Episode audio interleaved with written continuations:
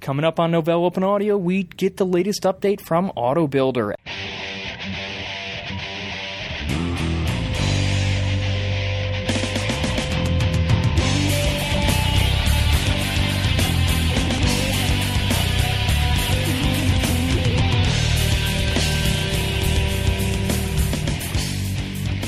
This is Novell Open Audio, the podcast that connects the Novell user community with what's going on inside and around the Novell universe. I'm your host, Erin Quill. I'm David Mair. And I'm Randy Goddard. Hey guys, how's it going? We're back from the Thanksgiving break. Woohoo. Yeah, feeling just a little bit heavier. Dave, you're not from the States. How long did it take you to pick up Thanksgiving? Or was that like our easiest holiday to consume? And what makes you think he does? It's got it's, it's got to be said that Americans are among the most generous people in the world with their friendship. So you can't come to America as an outsider and not have people say, "Come to my house." Day one, the, I had people round with cookies. The first Thanksgiving, I had multiple invitations to family Thanksgiving parties. So I got it right away. In fact, you know what's funny? My little sister who lives in Europe, she has taken Thanksgiving over there because I've been over there not at Thanksgiving, but within a week or two of Thanksgiving. And around her house, when her friends are coming over, that's all they're talking about is Thanksgiving is coming up. Thanksgiving. Oh, I can't wait for cranberries. It's like cranberries. How do you even know about cranberries?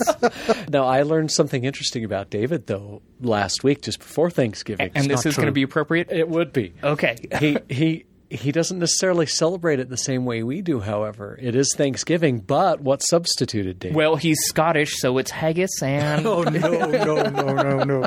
I had chicken this year. a Thanksgiving chicken, dude. That doesn't even roll off the. T- I mean, it's not that it's that weird. It's just it. No, it's well, it's wrong. better than the Thanksgiving cheeseburger. Let's face it. or the Thanksgiving haggis? Much Very much, much better. better than that. okay, so So, Erin, tell me, what is AutoBuild? So, AutoBuild is a service that SUSE runs that allows developers to take their code and they can actually upload their source code up to the AutoBuild servers. And then, whenever we build an operating system or rebuild uh, a dependency that your application is tied to, we have the ability to build your application for you. Um, what that means is, well, it means several different things. For the end user, it can be very cool because that means now instead of just having to download source and having to compile that myself, I can actually go to the build server. I can click on uh, the one click install, which we talked about in a previous install, which allows me to click on one thing. It sets up the proper repositories, installs the uh, code, and I can run that application. But from the developer's point of view, it makes that whole process easy. So the developer uploads their source code. It then will be compiled not just for you know SUSE on 32-bit uh, Intel architecture. It'll actually be built for all the different SUSE architectures that your code would be supported. So you know the 64-bit if it ran there, 32-bit, all the different platforms. We also actually build for other operating systems. So we do a build for Ubuntu, we do builds for Red Hats, we do builds for a variety of different other Linux distros. So you really kind of get the best of both worlds. You get, you know, your source code out there for people to have access to, but at the same time, it's custom built for all these different distros at the same time. So instead of a one-click install for the end user, it's a one upload build for the developer. Yeah, yeah, like I said, there's actually cool benefits both for a developer and for the end user on this. Sounds good. Let's hear the details.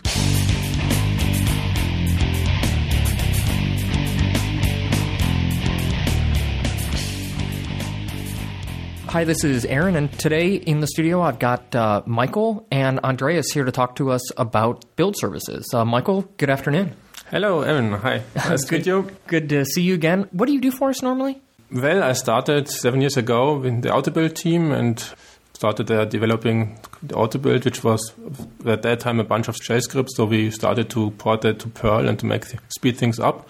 And then a couple of years ago, when uh, the OpenSUSE idea came up, we, we thought about how to bring AutoBuild to the OpenSUSE project, and so we started the Build Service project. What is the difference between AutoBuild and the build services? AutoBuild, we have a few distributions like 10.1 and 10.2, and it's, it's very tailored to building those distributions. Whereas the build service is um, very open, in that aspect, you can have lots of projects. Uh, distribution 10.1 would be a project in the build service. And also, you can build for different package formats like RPM or Debian. And what's also planned is um, Mac OS 10 or so in the future. So it's it's much broader than Okay. auto build. So when you hear the term auto build, it's really more internal or used for building to a specific version of OpenSUSE or such. Yeah, that's true. It's basically a rewrite of Autobuild having the community aspect in mind. Okay. And Andreas, good afternoon. Yeah, hi. My name is Andreas. I started at SUSE as a, a trainee in Intern, about yeah. intern about five years ago. Since about three years, I'm a full time. Okay. Uh, I've have a full time job, and I used to work on the internal tools team, and was assigned to the build service for designing API and the user front end. Okay. Yeah, and that's what I do. Oh, excellent. Can one of you just kind of bring us up to speed and give us a quick overview of what Build Services does for you? The build service tries to tackle two problems. The first one is standard problems if you develop software. You have to test your software on multiple distributions. So, so make have to show that it runs on Fedora, it runs on SUSE, it runs on Debian maybe, and also you have to make sure it runs on different architectures. So PowerPC or 64-bit. You, you normally don't have access to all those architectures. Yeah, especially if you're a small developer. Right, and this is where the build service comes in. So every developer can upload his or her software to the build service and see if it builds for all those distributions and all those architectures. Another plus is that the build service automatically rebuilds the packages if the distributions change in a way. So if there's an update in the distribution, then the build service will rebuild your project and then you can see, oh, my software project doesn't build with the new version of the distribution. So you can, if there's a development going on with OpenSUSE, you can st- see every day if your program project still builds or not. Oh, cool. So as a developer, I upload like my source code then Yeah, right. to the build servers, and then it's going to build it for all these different platforms. It's going to give me RPMs, you know, for SUSE 10.1, 10.2, 10.3. It'll build .debs for Debian if I want it to. And then it also keeps track of uh, dependencies that I have on my application. Uh, that's true. No- normally, you have to specify in your project uh, which um, software you need to build it, and and so the build service will use this information to uh, calculate a list of software your project depends on, and then, as I said, if anything changes in those packages, it will automatically rebuild your Okay. software. And so this goes beyond just the community builds of these different OSs. This is also, I upload that code once and it's built for the enterprises as well, for like SLED and SLES. Yeah, right. That's true. We have also the enterprise distributions in there. It's also see, check if your software builds for enterprise. And it also, if I remember correctly, does real cool notifications where if I uploaded a package like last year and now here we are getting ready to release 10.3, if it goes to build my application against 10.3 and it runs into an error, it'll actually notify me as a developer, won't it? Uh, it, it, that's actually a planned feature, yes. Uh, Oh, but- I'm giving you requirements. Great. no, no, you're not the only one to have insisted on that we implement that. So yeah, yes, but but it's a notification interface that is planned f- for us next time. Yeah. Okay. We'll Well, I, I know we, we did a previous episode about a year ago on build services and on auto build, but I know you guys have enhanced it quite a bit over the past year. And you guys have added some new things. One of the things is this new one click install that we've got, right? That's true. That, that's actually the second point I wanted to make before. That's not, it's not only take, uh, goes after developers, but it also uh, brings a plus for normal users because it uh, provides a central repository where every user can search for software uh, he needs, and then that's where this one-click interface comes in. If you can search for the software and then get, get a list of software, say you search for KDE4, you want the newest KDE distribution. And then you just enter KDE4, press return, and it gives you a list. And then there's this one-click install button for KDE4. You click on one-click install, um, just comes up, and you click accept, and then it installs all the software. Oh, cool. Now, are any application or package that's been uploaded to the build services, does it all appear in one repository, or does each project have its own repository? Each project has its own repository, and users have to add the repository which they want, which the of the specific project, the, the which builds the package they want. But what is new is this kind of one-click install which we have, which does this repository selection. So you just click on this one-click install button, which actually downloads YMP file. Okay. And this YMP file contains information about what repositories have to be added to install this package, including all dependencies. Okay. So this takes a lot of work from the user because before he would have to add maybe two or three repositories And which he to d- cut didn't and know. paste, Yes, yeah, from the website. And this is now um, much easier. Cool. Now, how large is the build server at this point? Any idea? Yeah, we have about 1,000 projects containing about 23,000 packages. Okay. Wow. and we have about 1,600 users at this time. And recently we opened up the build service so that users having a Novell account automatically can use the build service without any additional approval from our point. This was not possible about two or three months ago, where we had to manually approve the users. They had to Okay. send an email, and uh, we had to approve them. And so now we have about 10 users which come additionally at the build service at each day. Oh, cool. So it's it's growing quite fast. So we've really kind of opened this up to Yeah, the just- community. Just to clarify things, it was a bit closed before because our we had only a couple of build hosts, and now we've got some sponsors which provided us with a nice build farm, and that's why we could open it up for everyone. So, can you describe the build farm to me a little bit?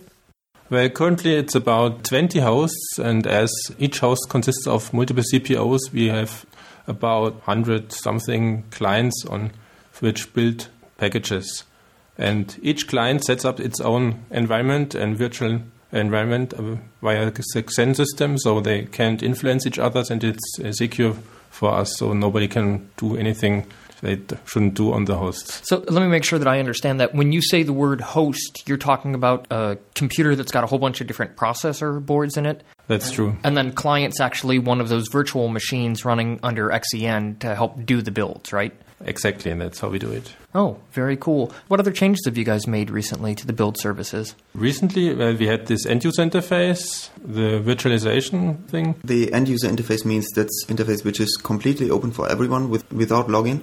So the user can, can go to software.opensuse.org slash search, enter search string, and just see a list of packages he can download. And that's how I find packages that Yeah. are automatically built with this that I might want to install on my workstation or server. Correct. Another thing is now that the build service is completely under GPL. That wasn't true a year ago. We, Oh, we- cool. where the the back end was not GPL because we had to go to the open source review board. So Novell has Yeah. to make sure that no intellectual property leaks out. Sure. But now it's completely GPL. Anybody can set up their own build service at home. Actually, a couple of users already did that, and we Oh, cool. we get patches from then if the, setup doesn't work or so. So it's it's really now a nice community where improving the build service. That's great. So the community's out there making changes and adding features that they want to see in the build server. Yes. Excellent. Any other enhancements you guys have done recently? There's there's have been a, a lot of work going on in, with OC, which is one of the clients. This is uh, actually the command line client, which can be used. Okay, o- OC? OSC. Oh, OSC? Okay. We also changed the way the, the access rights of the actual projects in the build service work. So now there's a group of admins who are the only ones who can uh, create top level projects, which Okay. are like uh, SUSE or GNOME or KDE. Okay. And then we have a namespace mechanism. This is very obvious at your home project. Every user has a home project, which starts with home colon, then your username. This is actually the project where you can experiment and you can just try stuff, and if it doesn't work, it doesn't matter. It Okay. normally doesn't get synced out to the to the servers. Or um, every mirror can choose which namespace he wants to mirror. So the home namespace doesn't get mirrored from every mirror, or he can configure if he wants, and so there's not much bandwidth And it's also, if it's in my home space, is it not in that search then? It's toned down in the search. It pops up in the search, but it gets a penalty. So if there's a project named uh, Amarok, for example, and there's the official Amarok project, and there's three or four test projects of the users uh, in the search list, the official Amarok project gets rated higher, so it pops up at the top of the list, and the home projects come below. Oh, cool. So you do some sort of cool weighting then to control which applications are the first ones that respond to you on the search and such. That's neat. Um, yeah. But what I want to talk about is the access rights here. Every user has the right to create a project below the project he has rights for. So, for example, the, his own home project like mine's is Home Bowersman. I have complete rights inside this project, so I can create another Home Bowersman colon test project, or for example, Home Bowersman colon Amarok. Okay. And this is true for every user. So if a user has rights for maybe KDE, KDE4, he can create an arbitrary number of projects below this KDE namespace. So this is one of the things we changed. Cool. So he can't create top level No, uh, projects, but they can create, you know, a project under GNOME or under Yeah, KDE or this what is reserved for the admins. Cool. It gives us a way to control the growth of projects inside the build service. So what if I want to build my own version of a application that's already on the build service like Amarok? Like I'm working on a specific plugin to Amarok to do something cool with iPods. Can I leverage that Amarok code that's already sitting up on the build server? Yeah, actually, you can. You can. We have the this source link mechanism for this, so you can link the Amarok package of a different project to your project. So you have a, a linked uh, package in it, Okay. and then you can add to the link some patches or other changes. Okay. So the trick is that it, it's still a link. So if we, with the other distribution you linked from, uh, changes the source, the patches will automatically be applied again. So you automatically get the newest version of Amarok, but Oh. with your patches. Oh, that's got to be awesome, especially for things like Amarok or like Myth TV, where I might, you know, it's very common for me to maybe want to go out and write my own special plugin for Myth TV, and that's cool. Yeah, yeah. You can basically you can you can use it to, to tweak some configuration parameters or to build with different compilation flags or stuff like that. To maybe check test some GCC flags to see if things speed up if you use them and so. Sure. Very cool. Do we have some way that I can get reports or statistics? Mm, yeah, actually, we have. There's a bunch of statistics collectors. We have uh, statistics about most downloaded packages and the, the actual count of the, the downloads of your package. We have statistics about the latest changes, about most changed packages, most active packages. That's it for the moment.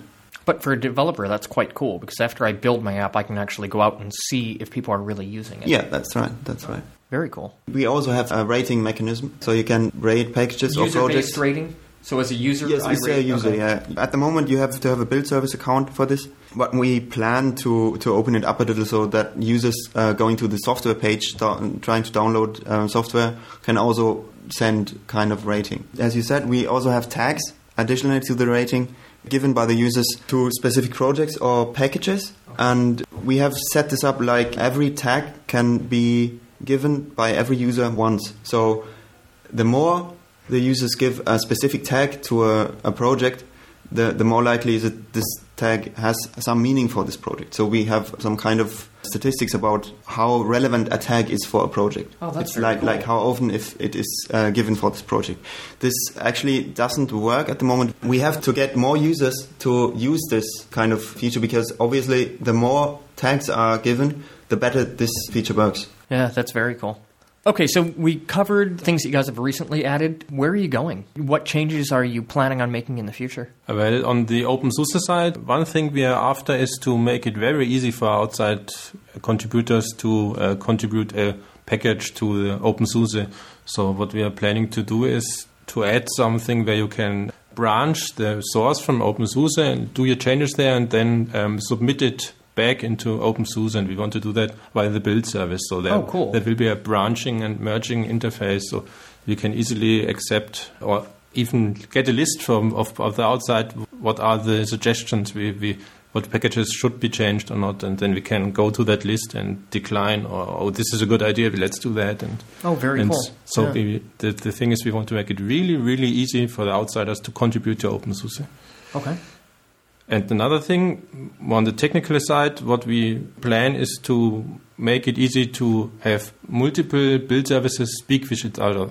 So we want to make it possible to set up a, a net of build services so that anyone outside can currently set up a build service, but uh, he has to copy all the distribution to his computer so to, to build it. But the more interesting way would be just to a project on this outside build service and base it on some project in the OpenSUSE build service, and then the system automatically transfers the uh, binary packages so that you don't have to copy and all the packages and make sure they're up to date. And the, so the build service would, would speak to each other, and you could also serve, uh, search over this net of build services. And uh, so this would be a really, really cool thing to have, I think. Oh, yeah, that would be great. Any other things?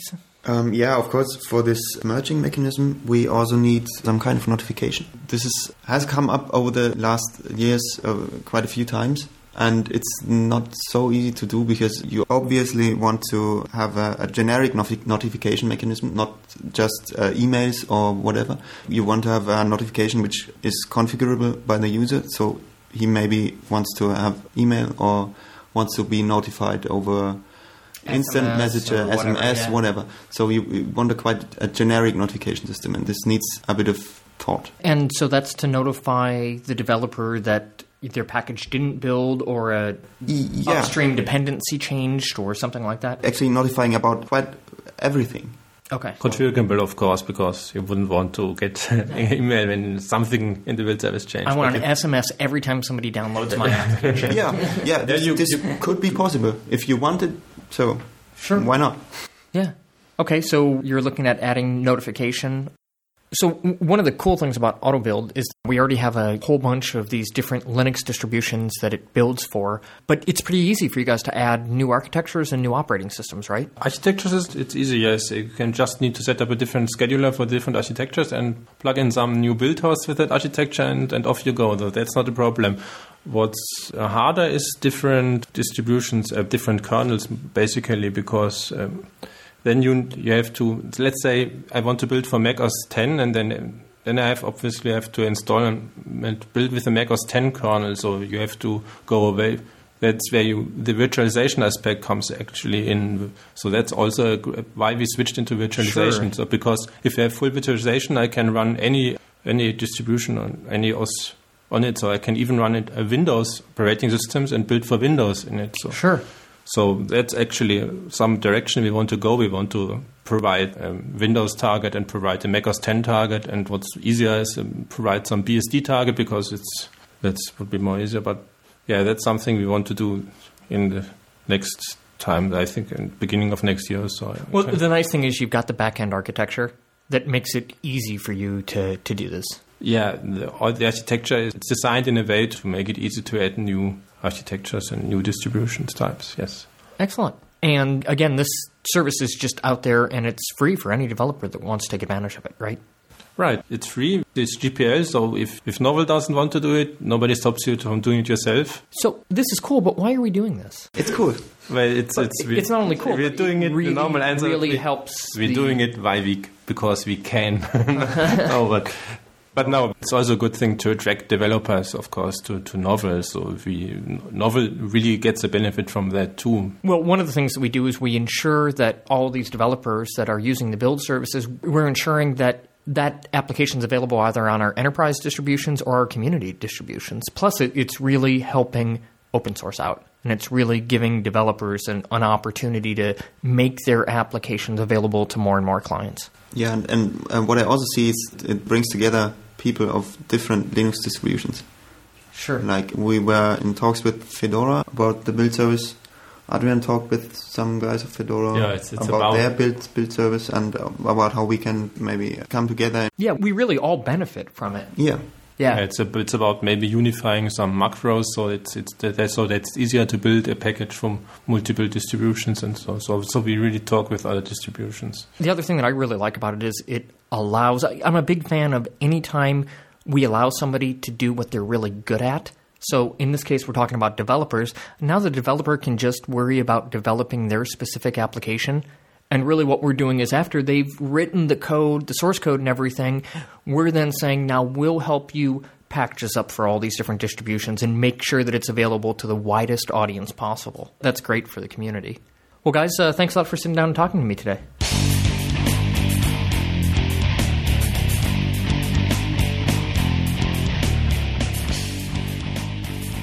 Okay, Dave, so did that give you a good idea of what's in AutoBuilder? Well, it's a lot better than your chopped up message at the start telling us a little bit about what it was. It's great to hear all the detail. Yeah, so now are you going to take your projects and upload? I have a couple of little projects that I'm working on that I'd like to see built, and I think I might be using AutoBuild soon. I think you should try it, and then you should let us know how it goes. I and will. kind of give us the developer side of it of how it worked for you. Good idea. If there's something you'd like to hear on Novell Open Audio, or you have a project you'd like us to interview you about, contact us at openaudio at novell.com. Erin, Randy, thank you. Cool. Thanks a lot, guys. See you guys. Remember that Novell Open Audio is brought to you by Novell Users International, as well as Novell Incorporated. Most of our content is directed by our listener community, so please send us your feedback by email at openaudio at novell.com or by leaving comments on our website at novell.com slash openaudio. That's it for this time. Have a good one.